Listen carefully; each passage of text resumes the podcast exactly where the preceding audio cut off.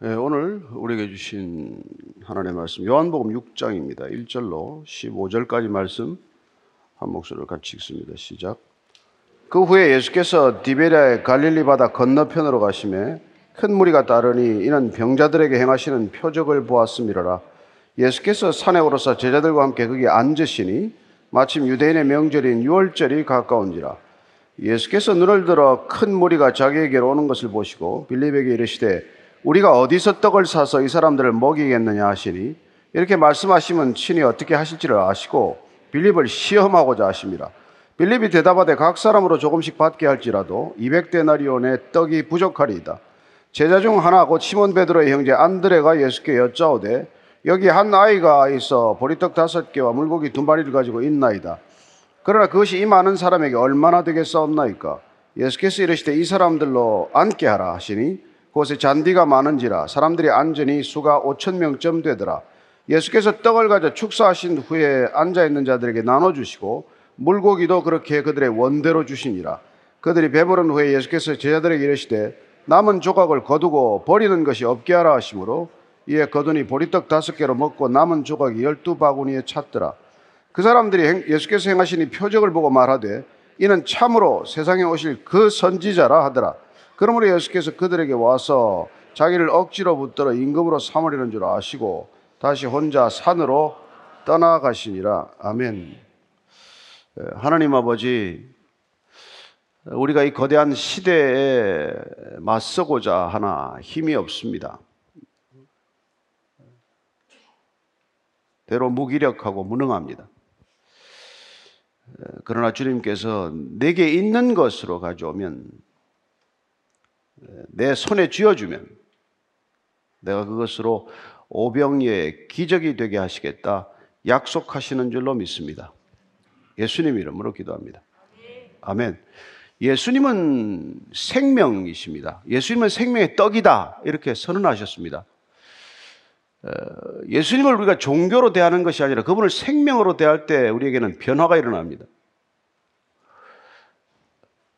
예수님이 생명이시기 때문에 우리에게 오셨습니다. 우리에게 생명이 부족하기 때문에 오신 거예요. 요한복음 전체 주제가 사실은 생명이죠. 특별히 오늘 이 6장, 요한복음 6장은 요한복음 전체에서도 가장 긴 장입니다. 71절까지예요. 보통 분량의 두 배입니다. 역시 주제는 영생, 영원한 생명에 관한 것이 주제예요. 오늘은 그 주제를 향한 예수님의 표적을 또 한 번 보게 됩니다. 예수님이 반드시 우리에게 있어야 할 그 생명을 위한 발걸음을 해주셨기 때문에 그분이 걸어가든 그분이 말씀하시건 그분이 행하시건 그건 우리에게 반드시 필요한 그 영원한 생명과 관련된 것이라는 것을 우선 알 수 있습니다. 1절, 어, 2절입니다. 시작. 그 후에 예수께서 디베리아의 갈릴리 바다 건너편으로 가시며 큰 무리가 따르니 이는 병자들에게 행하시는 표적을 보았음이로라. 그 후에 상당한 시간이 흐른 뒤를 말합니다. 5장까지 우리가 봤던 것은 38년 된 병자가 일어나서 걸어가는 표적이었습니다. 그 후에 무슨 일이 있었죠? 안식일 논쟁이 있었습니다. 그 후에 무슨 일이 또 있었겠습니까? 상당한 시간, 적어도 한 1년여 시간이 흘렀을 때 사복음서를 종합해 보면은 또 많은 표적들이 있었음을 알 수 있습니다. 요한이 다 기록하지 않았습니다. 예. 가버나움의 백부장의 종을 낳게 하는 사건도 있었고, 나인성 과부의 아들을 살리는 일도 있었고, 예. 또 열두 해 혈루증을 앓는 여인을 치유해 주신 일도 있었고 또 회당장 야이로의 딸을 소생시키는 일도 있었어요. 그라사 광인의 안에 들어있는 귀신들을 돼지 떼에게 들여보라는 사건도 있었습니다. 예. 그리고 갈릴리 호수를 향해서 폭풍이 일 때 잠잠하라고 해서 잠잠케 하는 일도 있었어요. 물론 사회적으로는 큰 파문을 일으킨 세례 요한이 목이 잘리는 사건도 있었고 뭐 이런 등등의 사건들 하나하나가 우리 이 시대로 보면은 이 세상이 떠들썩한 사회가 들썩들썩할 만한 그런 일들이 있었습니다. 예. 그런 일들이 있은 후에 예수님께서 지금 다시 디베리아의 갈릴리 바다 건너편으로 가신다. 갈릴리 호수죠, 보통 이름은. 그러나 AD 20년에 헤롯 안티파스가 로마 황제 티베리우스를 기념하기 위해서 디베리아라고 하는 도시를 건설하게 됩니다. 그리고는 예수님 때는 갈릴리 호수 이름도 디베리아 바다라고 부르게 돼요. 그 바다를 건너갔다는 것입니다.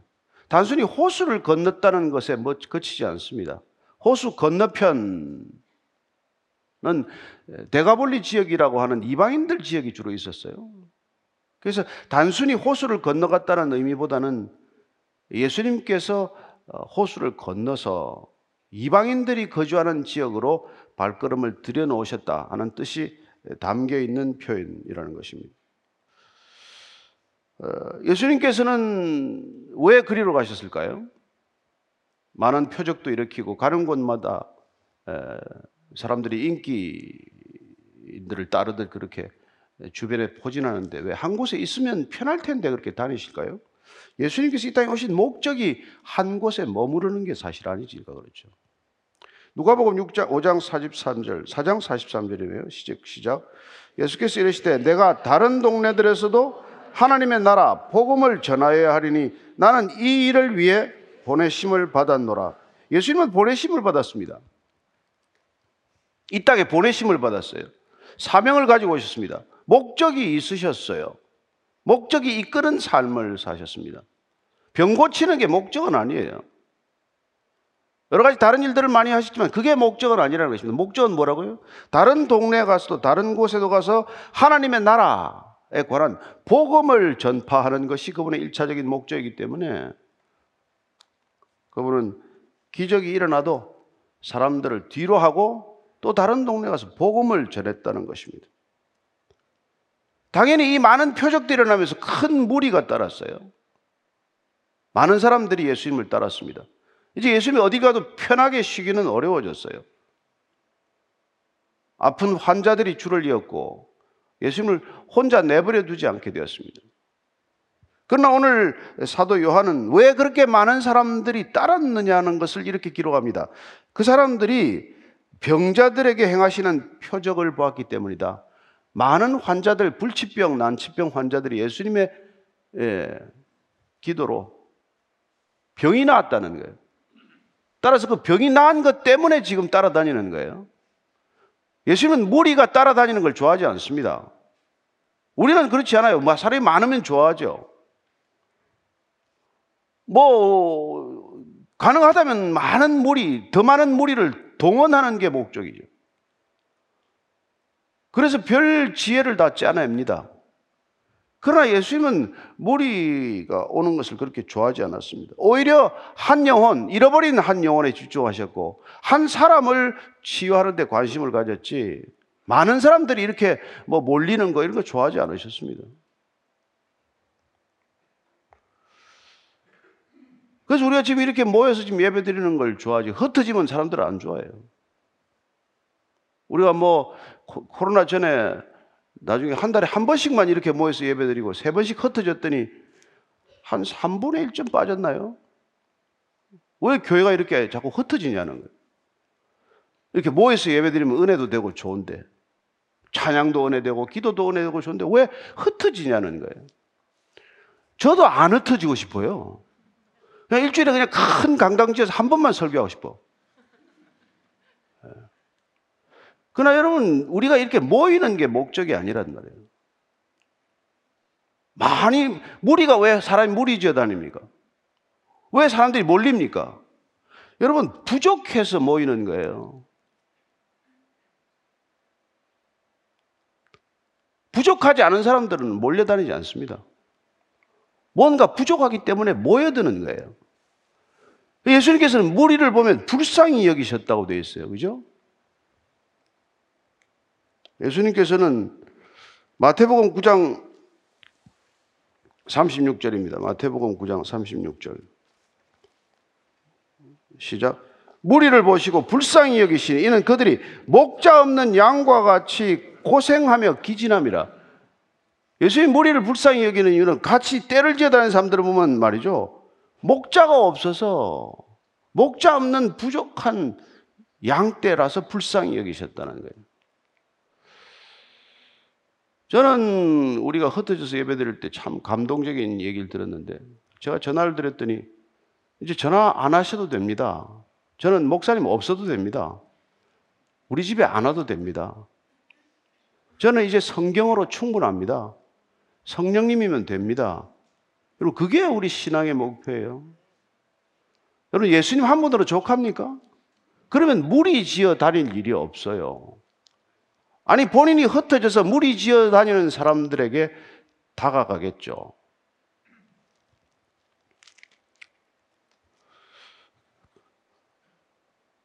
그래서 우리는 뭐 무리를 지어서 또 가는데 이 무리가 보니까 기적이 없으면 또 안 모여요. 능력이 없으면 또 안 모입니다. 사람들이 모이는데 또 나름대로 또 이유가 있어요.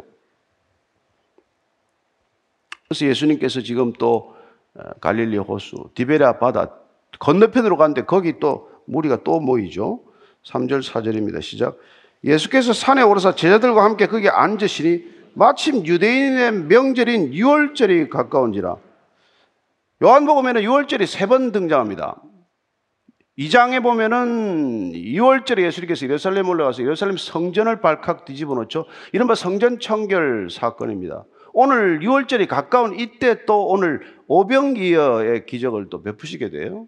12장에 가면은 또 6월절에 나옵니다. 호산나, 호산나, 백성들의 환성 속에서 예루살렘에 입성할 때도 6월절입니다. 왜 6월절에 동정을 기록할까요? 6월절이 지니는 의미 때문이죠. 6월절은 이스라엘 백성들에게는 구원과 해방과 자유의 의미를 지닌 것입니다. 출애굽과 긴밀히 관련이 있는 것이죠. 그래서 오늘 이 본문은 사실 출애굽 16장하고 맥이 다 있는 얘기예요. 출애굽한 이스라엘 백성들이 광야에서 뭘 먹었습니까? 만나를 먹었어요. 하늘로부터 내리는 양식 만나를 먹었습니다. 그걸 먹고도 불평했습니다. 고기를 왜 안 주냐? 그래서 매출하기도 먹고 그런 일이 있었죠. 그래서 광야 생활 통해서 하나님께서 만나를 내리신 까닭은 무엇입니까? 먹고 사는 게 하늘에 달렸다는 거예요. 여러분 우리가 노예로 살아가던 애굽 시대 때 애굽 백성으로 살 때는 어땠습니까? 바로에게 충성을 다하고 바로에게 죽을 힘을 다하고 노동해야 먹고 사는 시스템 속에 있었죠. 거기서 불러내어서 안식을 알게 하시고 거기서 불러내셔서 광야를 전전하게 하시면서 먹고 사는 게 이 땅에 달린 것이 아니라 인간에 달린 것이 아니라 하나님께 달렸다는 것을 가르치는 사건 아닙니까? 오늘 예수님께서는 그 만나를 먹이셨던 출애굽 백성들에게 하나님이 보여주셨던 것 같은 것을 보이고자 하시는 것이죠. 5절, 6절, 7절입니다. 시작. 예수께서 눈을 들어 큰 무리가 자기에게로 오는 것을 보시고 빌립에게 이르시되 우리가 어디서 떡을 사서 이 사람들을 먹이겠느냐 하시니 이렇게 말씀하시면 친히 어떻게 하실지를 아시고 빌립을 시험하고자 하심이라 빌립이 대답하되 각 사람으로 조금씩 받게 할지라도 200 데나리온의 떡이 부족하리이다. 예수께서 큰 무리가 나오시는 것을 보시고 어, 불쌍히 여기셨어요. 가르치셨을 텐데 돌려보낼 때가 되었는데 이들이 허기진 채로 길을 가서는 안 된다는 것입니다. 아마 조금 마을로부터 다 떨어진 거리 아니겠어요? 걸어가면 몇 시간씩 걸어가야 될 텐데 허기진 무리를 보시고 빌립을 부르십니다. 어디서 떡을 사서 어디서 떡을 구해서 이 사람들을 먹이느냐? 어디로부터 떡이 와야 되느냐 이렇게 물은 거예요. 근데 빌립에게 왜 물었을까요? 빌립의 시험, 빌립의 믿음을 시험하고자 했다고 되어 있습니다. 예수님께서 내가 어떻게 해야 되는지를 알고 계십니다. 여러분, 하나님은 본인이 뭘 해야 될지를 모르는 분이 아니잖아요. 이 상황을 어떻게 해야 컨트롤 할 수 있는지를 아시지만, 그러나 지켜보실 때도 있고, 또 누군가의 믿음을 이렇게 테스트할 때도 있다는 겁니다. 빌립을 왜 하필 부르셨을까요? 빌립이 이 가까운 이 지역, 베세다라고 하는 지역 출신이에요. 아마 여기서 가까우니까 예, 어디서 떡을 구할 건가? 어디서 먹을 걸 이 많은 사람들에게 먹일 수 있다는 말인가? 그때 빌립이 머리가 그냥 순간적으로 막 돌아가요. 남자만 세워도 대충 5천 명. 옛날에는 남자만 세웠습니다. 성인 남자만. 애들을 부녀자들은 안 셌어요. 그러니까 부녀들까지 합치면 뭐 한 2만 명이 된다고 추산을 하죠. 예. 그 많은 사람들을 어떻게 매겠느냐? 본인이 계산해 보니까 아, 한 데나리온이라는 게 그 당시에 그 근로자 한 사람의 임금 임금 품삯을 한 데나리온으로 치지 않았습니까? 200 데나리온이다. 적어도 7, 8개월 월급을 털어놔야 오늘 이 한 끼 사람들을 먹일 게다 이렇게 대답을 하는 것이죠.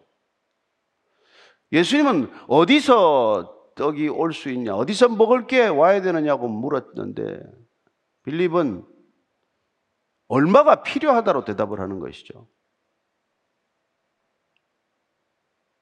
먹고 사는 게 어디서부터 와야 되느냐?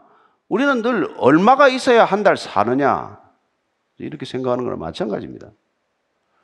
뭐 나쁘다고 할 수도 없어요. 한 달 사는데 생활비가 얼마 든다는 걸 모르는 사람이 어디 있습니까? 예. 그러나 지금 예수님이 빌립의 믿음을 시험하고자 하는 건 뭡니까? 먹고 사는 게 어디로부터 오느냐에 대한 얘기가 믿음의 출발점인데 그걸 지금 물었는데 빌립은 우리 모두가 생각하는 수준의 답을 한 거란 말이에요. 이 많은 사람 다 먹이려면 200데나리온이 필요합니다. 예수님께서는 우리가 그렇게 생각하고 살아가는 걸 잘 아시겠죠. 그러나 이렇게 살아가는 사고의 틀, 삶의 방식을 바꾸고자 하는 게 그분의 목적 아니겠습니까? 세상 사람들처럼 살아가도록 내버려 두는 게 목적이 아니란 말이에요. 돈으로 산다고 해서 우리가 돈으로 살아가도록 내버려 두는 게 목적이 아니란 말이에요. 돈이 있으면 잘 산다고 생각하는 세상에서 돈으로 잘 살 수 있게 내버려 두지 않는단 말이에요. 돈이 있으면 왜 잘 삽니까? 돈을 많이 가지고 살 뿐이지. 누가 돈이 많다고 잘 살아요? 돈 많은 사람이 잘못 사는 사람이 대부분인데. 따라서 예수님께서는 먹고 사는 게 어디 달린 건데, 어디서부터 결국은 생명이 와야 되느냐 하는 얘기예요. 먹는 것도 생명을 유지하기 위한 거 아닙니까? 우리의 생명은 어디에 달린 거냐는 거예요. 궁극적으로 오늘 예수님께서 빌립에게 질문한 건 이 문제라는 것입니다.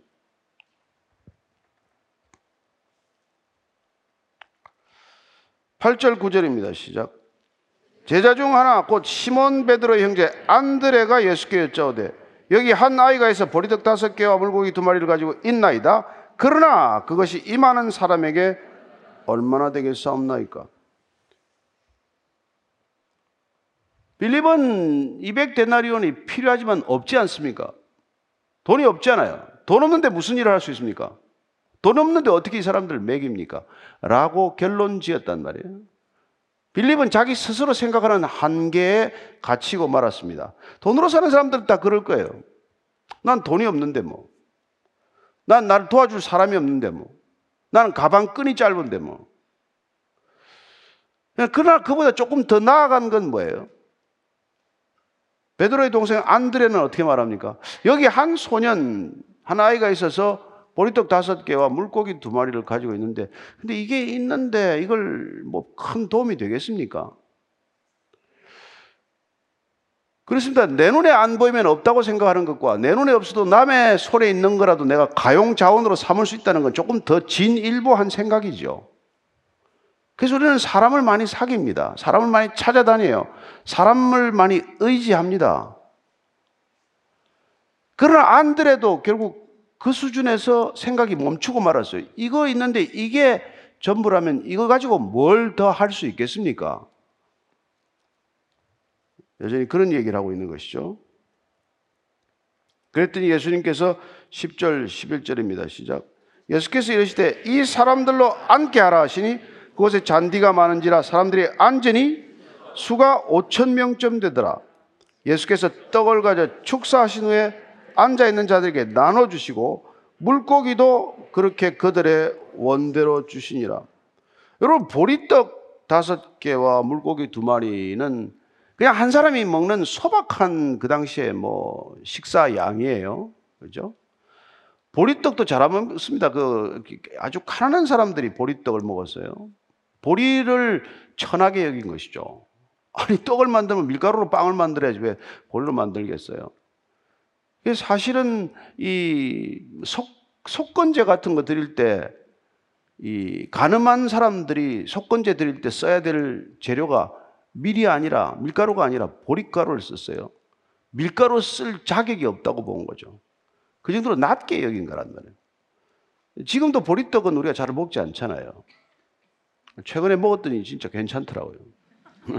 근데 그 정도로 낮은 음식으로 봤고 그다음 물고기도 여기 큰 물고기가 아니에요.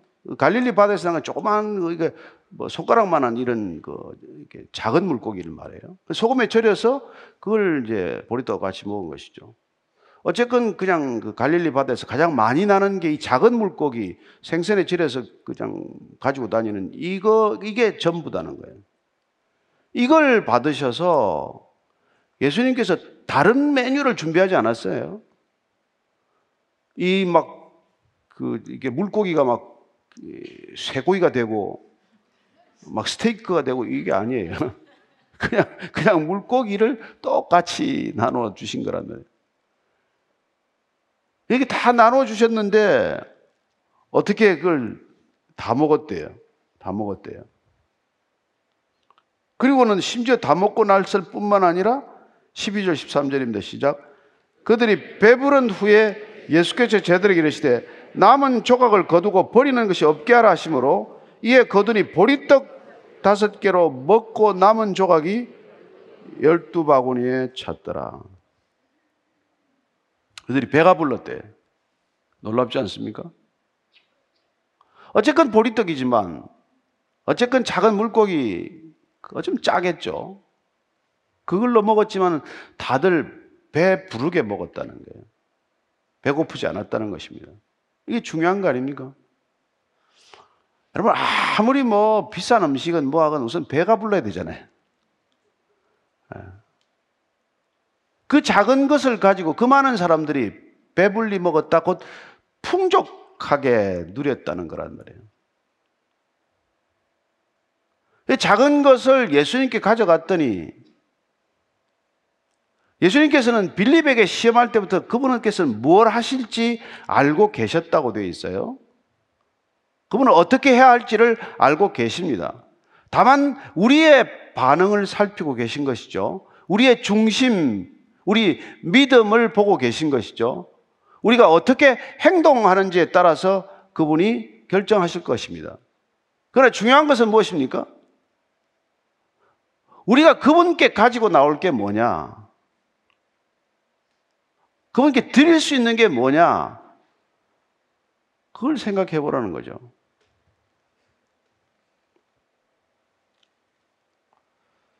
그래서 오늘 이 먹고 음식이 남았다는 것을 지금 얘기하고 있습니다. 그리고 그 남은 거 뭐 하찮은 음식이라고 볼지 모르겠지만 되게 배가 부르고 나면 그거 다 버리잖아요. 얼마나 많은 음식을 버립니까? 여러분 뭐 저기 저 G12 국가에서 버리는 음식 가지고 전 세계가 먹고 남는데요. 우리 남한에서 버리는 음식 가지고 북한 다 먹일 수 있답니다. 어, 음식을 버리지 말래요. 그래서 오늘 이 물고기 두 마리와 보리떡 다섯 개를 먹고 남았다라고 하는 이 얘기에서 우리가 조금 생각해야 될 게 있다면은 첫째는 예수님께는 어떤 것도 부족하지 않다는 것. 그분 손에 붙들려서 그분이 은혜를 베풀기 시작하면 은혜가 모자라는 법은 없어요. 그분의 은혜는 차고 넘칩니다. 우리가 은혜를 구하면 그분께는 차고 넘치는 은혜를 받을 거예요. 부족하지 않습니다. 그러나 중요한 것은 뭐예요? 버리는 게 없게 하라는 거예요. 값없이 받았다고 해서 내가 대가를 지불하지 않았다고 해서 그냥 그걸 가치 없이 여기지 말라는 것이죠. 하나님은 저와 여러분들에게 많은 은혜를 주셨습니다. 이미 여기까지 온 사람들은 은혜 받지 않은 사람이 없어요. 그러나 그 은혜를 어떻게 다시 여러분들이 킵하셨고 그걸 흘려보내셨냐는 것입니다. 그걸 그냥 나 혼자 즐기는 걸로 끝났냐? 아니면 그걸 바구니에 정성스럽게 담아서 누군가에게 그 은혜를 흘려보내는 통로가 되었느냐? 주님께서는 그걸 값없이 하찮게 내다 버리지 말라는 거예요. 여러분, 위로부터 오는 것은 단 하나도 버릴 게 없다는 것을 기억하셔야 합니다. 하나님께서 주신 것은 단 하나도 소홀히 가치 없이 하찮게 사소하게 여기서는 안 된다는 것이죠. 저는 우리가 이런 뭐 자본주의 시대를 살아가지만 돈과 환산할 수 없는 이런 하나님께로부터 비롯된 은혜를 경험하는 저와 여러분들이 이 세상에 돈보다 귀중한 게 있다는 것을 증언하는 삶이 되어야 한다는 것이죠. 아무리 우리가 이 세상을 살지만 여기 속한 자가 아니라면서요. 우리는 하늘에 속한 자라면서요. 그러면 하늘에 속한 사람들이 어떻게 사는가? 하늘에 속한 사람들은 뭘 가치 있게 여기나? 뭘 누군가와 나누고자 하는가?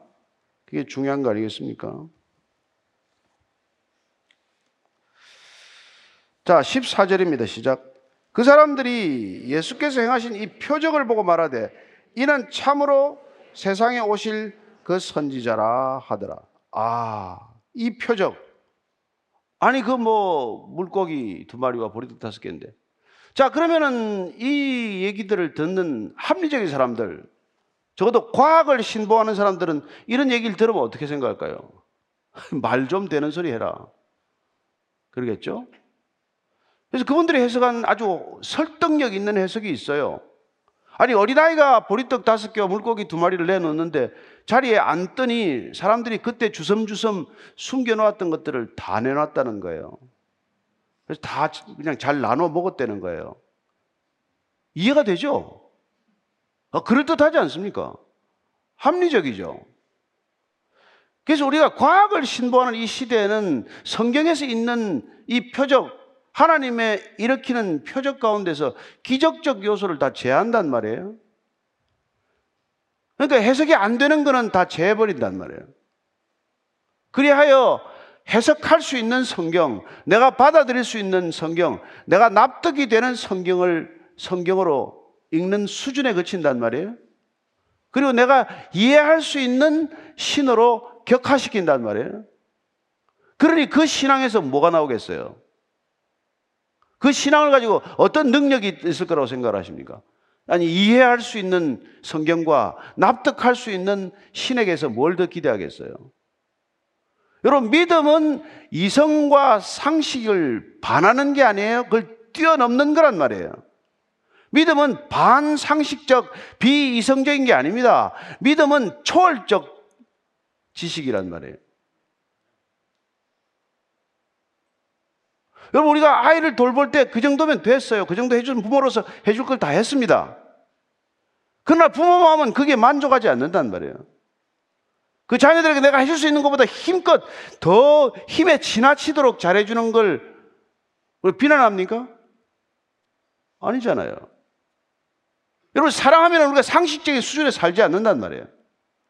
사랑하기 때문에 내가 내 걸 못 쓰더라도 내가 내 걸 희생하더라도 내가 기꺼이 누군가를 돕는단 말이에요. 그게 반상식적입니까? 비이성적이에요? 아니에요. 그건 초이성적이에요.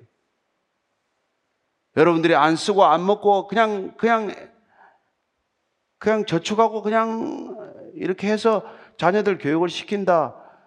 예? 평생 쓰지도 않은 돈을 뭐 이렇게 거금을 모아서 어디 뭐 무슨 지진 났다고 쾌척을 한다. 그 제정신이 아니죠. 그러나 반상식적에서 그런 일을 하는 게 아니란 말이에요. 그런 걸 우리는 믿음의 행동이라 말한단 말이죠. 예수님께서는 그런 믿음을 보시고자 한다 이겁니다. 그 우리 구약에서도 우리가 뭐 엘리야를 통해서 사르밧 과부 얘기를 알잖아요. 사르밧 과부는 지금 기름병 그거 주고 나면 본인 굶어 죽게 생겼어요. 내가 굶어 죽을 지경인데 그 밀가루를 가지고 떡을 굽고 그 밀가루에 이제 뭐 기름병에 있는 그 마지막 기름을 해서 그걸 했더니 그랬더니 그 기름병에 기름이 멈추지 않고 밀가루통에 밀가루가 멈추지 않았다. 에이, 무슨 그런 일이 있겠어요. 그래서 우리는 우리가 상식이 우리가 이해가 안 되면 그거 다 재버린단 말이에요. 그래서 이 시대 믿음을 보겠느냐? 예수님께서 마지막 시대에 내가 믿음을 보겠느냐? 그런 반문을 하시는 것이죠. 저는 이 마지막 시대일수록 저와 여러분들의 믿음을 보고 계신다는 것을 우리가 분명히 아시게 되길 바랍니다. 그분 우리의 믿음을 여전히 보고 계신 것이고 믿음을 보기를 원하신다는 것입니다.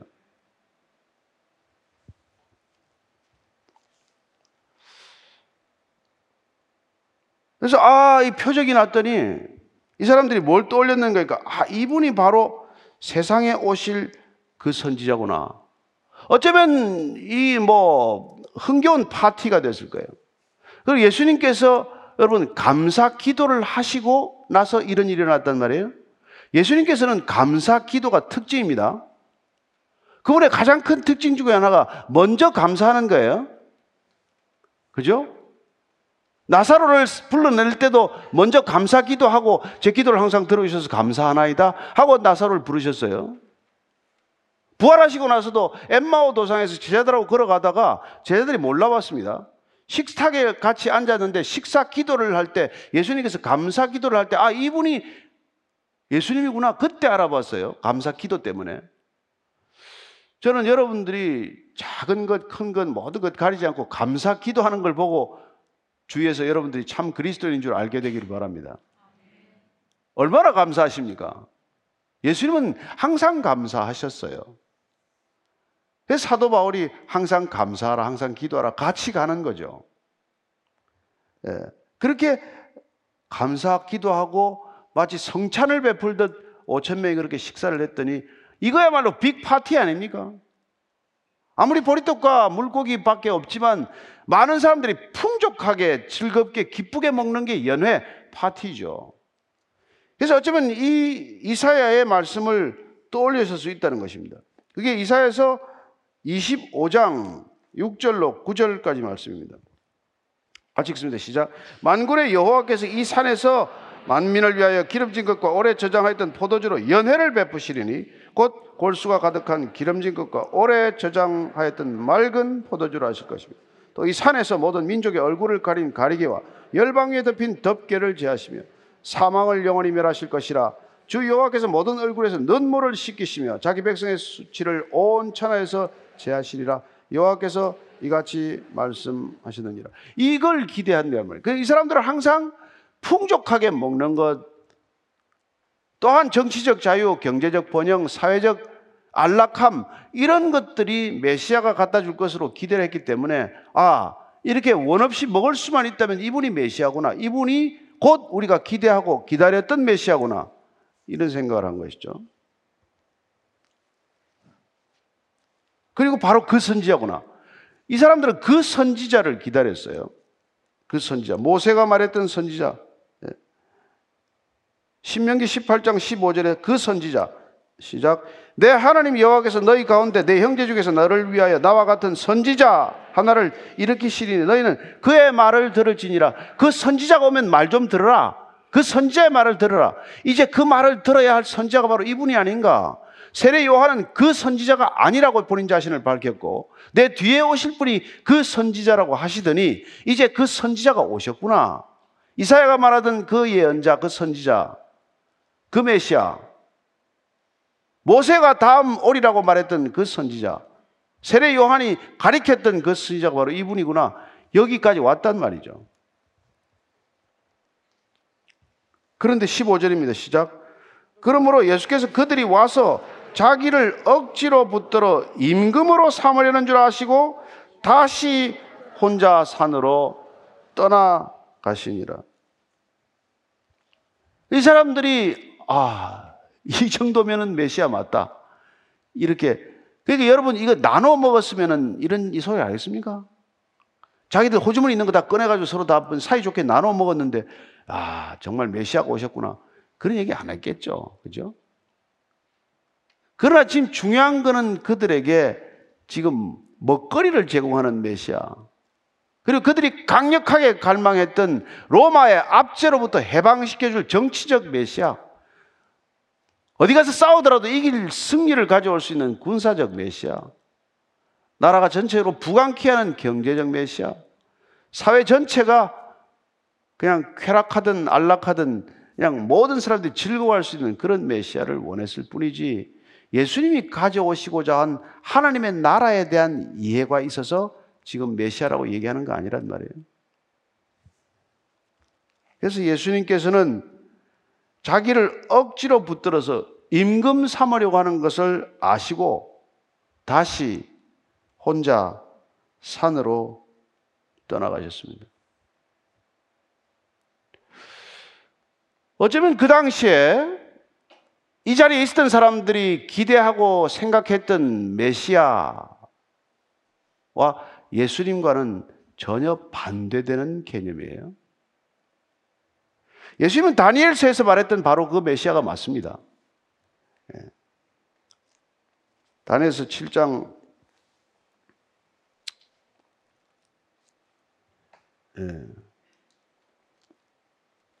14절 다리에서 7장 13, 14절 같이 읽습니다. 시작.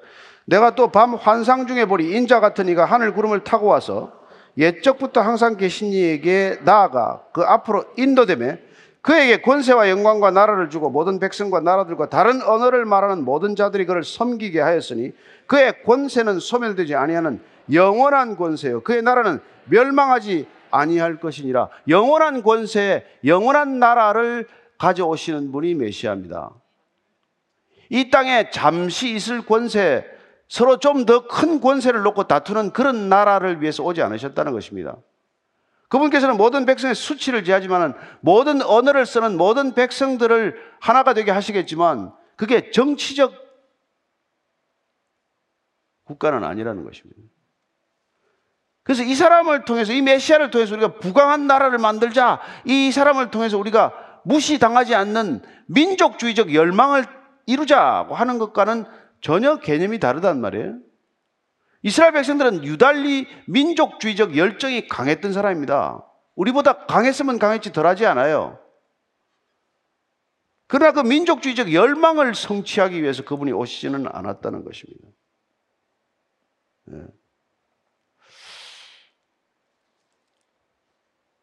그분은 그래서 그런 생각을 가진 무리들을 뒤로 하고 떠나서 산으로 떠나가 버리셨어요. 여기 보니까 다시 혼자 산으로 떠나셨습니다. 여러분, 사람들은 무리를 달고 다니기를 좋아해요. 영향력 있는 사람이나 권력 있는 사람이나 돈 있는 사람들은 사람들을 몰고 다닙니다. 혼자 다니지 않아요. 늘 사람들이 있는 것, 곁에 많은 사람들이 있는 걸 영향력이라고 생각을 합니다. 예수님께서는 제자들과도 떨어져서 혼자 산으로 가셨습니다. 다시 가셨다는 걸 보니까 처음이 아니겠죠? 다시 또 혼자 떠난 걸 보니까 전에도 그런 일이 있었다는 뜻이겠죠? 사람들이 그전에도 이분을 왕으로 모시는 게 낫겠구나 생각하는 사람들이 있을 때마다 그분은 다시 혼자 산으로 떠났다는 것입니다. 떠나가다는 것은 원래 뒤돌아서다는 말이에요. 뒤돌아서다. 도피하다. 몸을 숨기다 뜻이죠. 왜 이렇게 드러나기를 즐겨하고 어떻게든지 남 앞에 서기를 좋아하고 남 앞에 알려지기를 좋아하는 시대에 왜 알려질 조건이 충분한데 모든 조건이 알려지고도 남는데 다시 혼자 산으로 떠나십니까? 그 많은 사람이 무슨 의미가 있어요? 만약에 하나님의 나라를 위한 그분의 목적과 상관이 없다면 이 많은 사람들이 도대체 무슨 의미가 있습니까? 하나님 나라를 이루기 위해서 헌신된 사람이 아니라면 오늘 이 시대에 이렇게 교회가 크고 교회가 많고 이렇게 많은 사람들이 모인들 무슨 의미가 있습니까? 각자 자기 나라를 세우는데 분주하다면 따라서 그분은 결국은 혼자 십자가를 지기 위해서 골고다로 올라가실 것입니다. 혼자 골고다로 올라갈 그 마지막 십자가의 길을 걷기 위해서는 평소에도 혼자 있는 시간이 늘 있어야 한다는 것입니다. 따라서 주님을 따라가는 저와 여러분들은 항상 혼자 있는 시간, 혼자서 그분 하나님께 능력을 구하고 힘과 능력을 구하는 사람이 반드시 있어야 한다는 것입니다. 반드시 그런 시간이 있어야 한다는 것이죠. 마지막으로 마가복음 6장 45절 46절 읽고 마칩시다. 시작. 예수께서 즉시 제자들을 제쳐가서 자기가 무리를 보내는 동안에 배 타고 앞서 건너편 벳사다로 가게 하시고 무리를 작별하는 시에 기도하러 산으로 가시니라. 혼자 어디 가셨다고요? 기도하러 가셨습니다. 왜 기도하십니까? 세상에서 힘을 얻는 것은 사람들이 주는 것이 아니라 하나님께로부터 얻어야 하기 때문입니다. 저와 여러분들이 사람이 몰릴수록 사람이 많아질수록 사람의 주목받을수록 혼자 골방에 들어가시든지 혼자 기도하러 가시든지 혼자 하나님과 대면하는 시간을 많이 갖게 되기를 바랍니다. 그래야 이 시대를 이깁니다. 이 어려움을 이깁니다. 이 상황을 이길 것입니다. 세상의 지혜가 아니라 하나님의 지혜, 하나님의 능력, 하나님의 권세로 이겨내시기를 축복합니다. 기도하겠습니다. 우리 같이 기도할 때 한 주간 하나님 아무리 바쁘더라도 하나님과 함께하는 시간 단 둘만의 시간을 확보하는데 정말 혼신을 다하게 하여 주옵소서. 바쁠수록 하나님을 만나야 합니다. 바쁠수록 하나님과 원하는 시간이 많아져야 합니다. 더 잦아져야 합니다. 그렇게 결단하는 기도를 잠깐 드리겠습니다. 하나님 아버지, 이 시대 우리는 눈만 뜨면 눈 감을 때까지 하루 종일 바쁩니다. 우리의 눈은 실세가 없고 우리의 귀는 실세가 없고 우리의 입은 실세가 없지만 그러나 주님 오늘 예수님께서 사람이 많이 모이면 모일수록 모든 것을 떠나서 홀로 산으로 떠나갔듯 우리도 또한 이 시대 우리를 가만 내어버려 두지 않는 이 시대에 하나님 골방을 찾게 하시고 기도할 수 있는 공간을 찾게 하시고 주님을 홀로 만날 수 있는 시간을 갖게 하시고 주님과 함께하는 담대한 시간을 허락하여 주시옵소서. 하나님, 하나님께서 세상을 이처럼 사랑하사 독생자를 주셨으니 이는 저를 믿는 자마다 멸망치 않고 영생을 얻게 하려 하심이라고 하셨사오니 영생 얻는 것으로 족한 줄로 믿게 하여 주옵소서. 이 영성 받았사오니 주님이 영원한 생명으로 부족함이 없는 삶을 누릴 수 있는 담대한 믿음의 사람들 되게 해 주옵소서. 그 믿음, 그 능력을 구하기 위해서 하나님과 단독으로 만나는 홀로 있는 시간 허락하셔서 아무리 바쁠지라도 바쁠수록 혼자 있게 하시고 바쁠수록 기도하는 시간 허락하여 주옵소서. 예수님 이름으로 기도합니다. 아멘.